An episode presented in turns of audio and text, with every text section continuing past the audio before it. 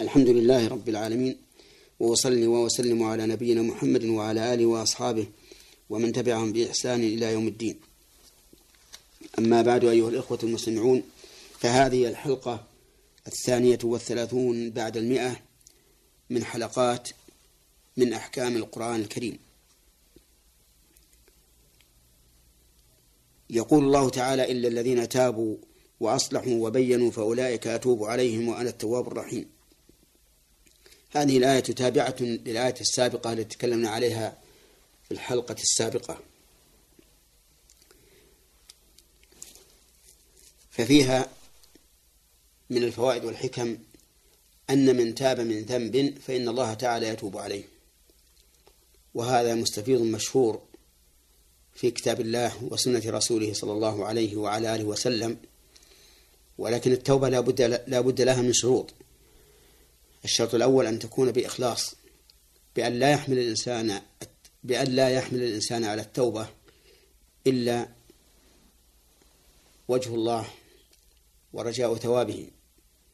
لا يريد بذلك جاها ولا رئاسة ولا مدح من الناس. والشرط الثاني أن يندم على ما جرى عليه من المعصية سواء أكانت بترك واجب أم بفعل محرم. والشرط الثالث أن يقلع عما هو عليه من الذنب فإن كان إهمالا لواجب قام به أي بالواجب. وإن كان فعلا لمحرم نزع عنه وإذا كان حقا لآدمي فإنه لا بد أن يستحله أو يؤديه حقه. والشرط الرابع أن يعزم على أن لا يعود في المستقبل. فإن قال إنه تائب ولكن من نيته أن يعود فإن هذه التوبة ليست بصحيحة. والشرط الخامس أن تكون التوبة في الوقت الذي تقبل فيه وهي بالنسبة لكل فرد تنتهي بحضور أجله وبالنسبة لعموم الناس تنتهي بطلوع الشمس من مغربها ودليل, ودليل ذلك في القرآن الكريم. قوله قوله تعالى وليست التوبة للذين يعملون السيئات حتى إذا حضر أحدهم الموت قال إني تبت الآن. وقوله يوم يأتي بعض آيات ربك لا ينفع نفسا إيمانها لم تكن آمنت من قبل أو كسبت في إيمانها خيرا. وذلك يعني طلوع الشمس من مغربها فإنها إذا طلعت من مغربها آمن الناس كلهم ولكنه لا ينفع نفسا إيمانها لم تكن آمنت من قبل أو كسبت في إيمانها خيرا. ومن فوائد الآية الكريمة وأحكامها أنه لا بد في التوبة من الإصلاح فقوله تعالى إلا الذين تابوا وأصلحوا. فإذا ترتب على فعل المعصية فساد شيء من الأشياء فلا بد من أن يقوم التائب بإصلاح هذا ما أمكنه. ومن فوائد الآية وأحكامها أن من كانت معصيته بذنب فلا بد أن يأتي في التوبة بما يقابل هذا الذنب. فهؤلاء كانت معصيتهم بالكتمان. كتمان ما أنزل الله. فلهذا لا بد أن يبينوا ولهذا قال وأصلحوا وبينوا. فإن قال إنه تائب عن كتمان ما أنزل الله ولكن لم يبين فإن هذه التوبة لا تنفعه لأنه لابد من آه، أن يصلح الإنسان ما فسد على يديه من المعصية بمعصيته. لا بد أن يصلح الإنسان ما فسد على يديه بمعصيته. فالكاتم لا يمكن أن تقبل توبته وتكون صحيحة إلا إذا بين. ومن فوائد الآية وأحكامها أن من تاب من ذنب فإن الله يتوب عليه. وعد من الله عز وجل. من قوله تعالى فأولئك أتوب عليهم. وهذا عام في كل ذنب. فمن تاب من أي ذنب كان فإن الله تعالى يتوب عليه لقول الله تعالى قل يا عبادي الذين أسرفوا على أنفسهم لا تقنطوا من رحمة الله إن الله يغفر الذنوب جميعا إنه هو الغفور الرحيم. ومن فوائد الآية وأحكامها إثبات اسمين من أسماء الله هما التواب الرحيم. فالتواب هو الذي يوفق للتوبة ويقبل التوبة.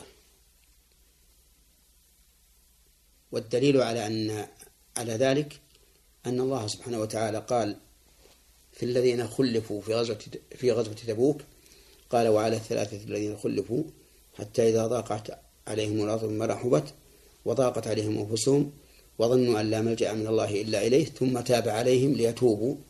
إن الله هو التواب الرحيم. فقوله ثم تاب عليهم أي قدر لهم التوبة حتى قاموا بها. ولهذا قال ثم تاب عليهم ليتوبوا. أما التوبة أما المعنى الثاني للتوبة فهو قبول التوبة ودليله قوله تعالى وهو الذي يقبل التوبة عن عباده ويعفو عن السيئات. ومن فوائد هذه الآية نعم. وأما الرحيم فهو ذو الرحمة. ورحمة الله تعالى نوعان. عامة تشمل كل الخلق حتى الكفار فإنها فإنها تشملهم وخاصة بالمؤمنين. لا تشمل لا تشمل الكافرين ودليلها قوله تعالى وكان بالمؤمنين رحيما.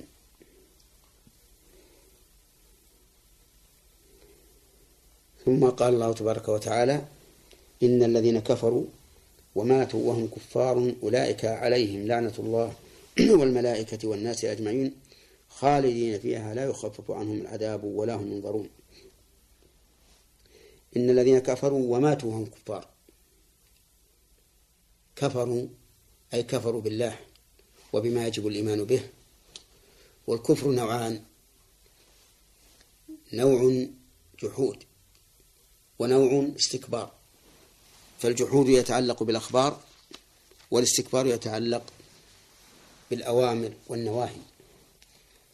فمن كذب خبرا من أخبار الله ورسوله الثابتة عن رسوله فإنه يكون كافرا. وكفره هذا كفر جحود وتكذيب. ومن صدق ولكن استكبر فإنه يكون كافرا إذا استكبر عن جميع ما أمر الله به. وكفره هذا كفر استكبار. ومنه كفر إبليس حيث قال الله له مع جملة الملائكة اسجد لآدم فسجدوا إلا إبليس أبى واستكبر. يقول عز وجل وماتوا وهم كفار. يعني استمروا في كفرهم حتى الموت أولئك عليهم لعنة الله والملائكة والناس أجمعين. كل يلعنهم والعياذ بالله كل يتبرأ منهم بل هم بأنفسهم في النار. كلما دخلت أمة لعنت أختها. ثم قال خالدين فيها أي في اللعنة وهي الطرد والعباد عن رحمة الله هم خالدون فيها لا لا يرحمون والعياذ بالله ولا لا يخفف عنهم العذاب ولا هم ينظرون. لا يخفف عنهم بقلة ألمه ولا هم ولا هم ينظرون أي يمهلون بتأخير العذاب عنهم بل العذاب يعجل لهم والعياذ بالله ويؤاخذون على ما فعلوا. من فوائد الآية الكريمة أن الكافر لا يستحق الوعيد إلا إذا مات على الكفر. لقوله إن الذين كفروا وماتوا وهم كفار. وهذه القاعدة العامة في الشريعة أن الإنسان لا يعذب عذاب الكفرة إلا إذا مات على الكفر. ومن ذلك قوله تعالى ومن يرتد, ومن يرتد منكم عن دينه فيموت وهو كافر فأولئك حبطت أعمالهم في الدنيا والآخرة وأولئك أصحاب النار هم فيها خالدون. ومن فوائد الآية الكريمة وأحكامها خلود أهل النار في لعنة الله لقوله تعالى خالدين فيها وقد وردت آيات ثلاث تدل على أن على أن عذاب النار مؤبد ففي سورة النساء قال الله تعالى إن الذين كفروا وظلموا لم يكن الله ليغفر لهم ولا ولا ليهديهم طريقا إلا طريق جهنم خالدين فيها أبدا.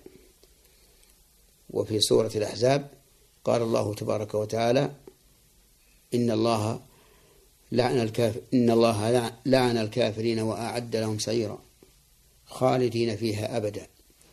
وفي سورة الجن قال الله تعالى ومن يعص الله ورسوله فإن له نار جهنم خالدين فيها أبدا. ولهذا لا يعرف عن أهل السنة وأئمة السلف إلا هذا القول أي القول بأن جهنم يخلد فيها أصحابها أبد الآبدين والعياذ بالله. وإلى هنا ينتهي بنا القول في هذه الحلقة. الثانية والثلاثين بعد المئة وإلى حلقة قادمة إن شاء الله. والسلام عليكم ورحمة الله وبركاته.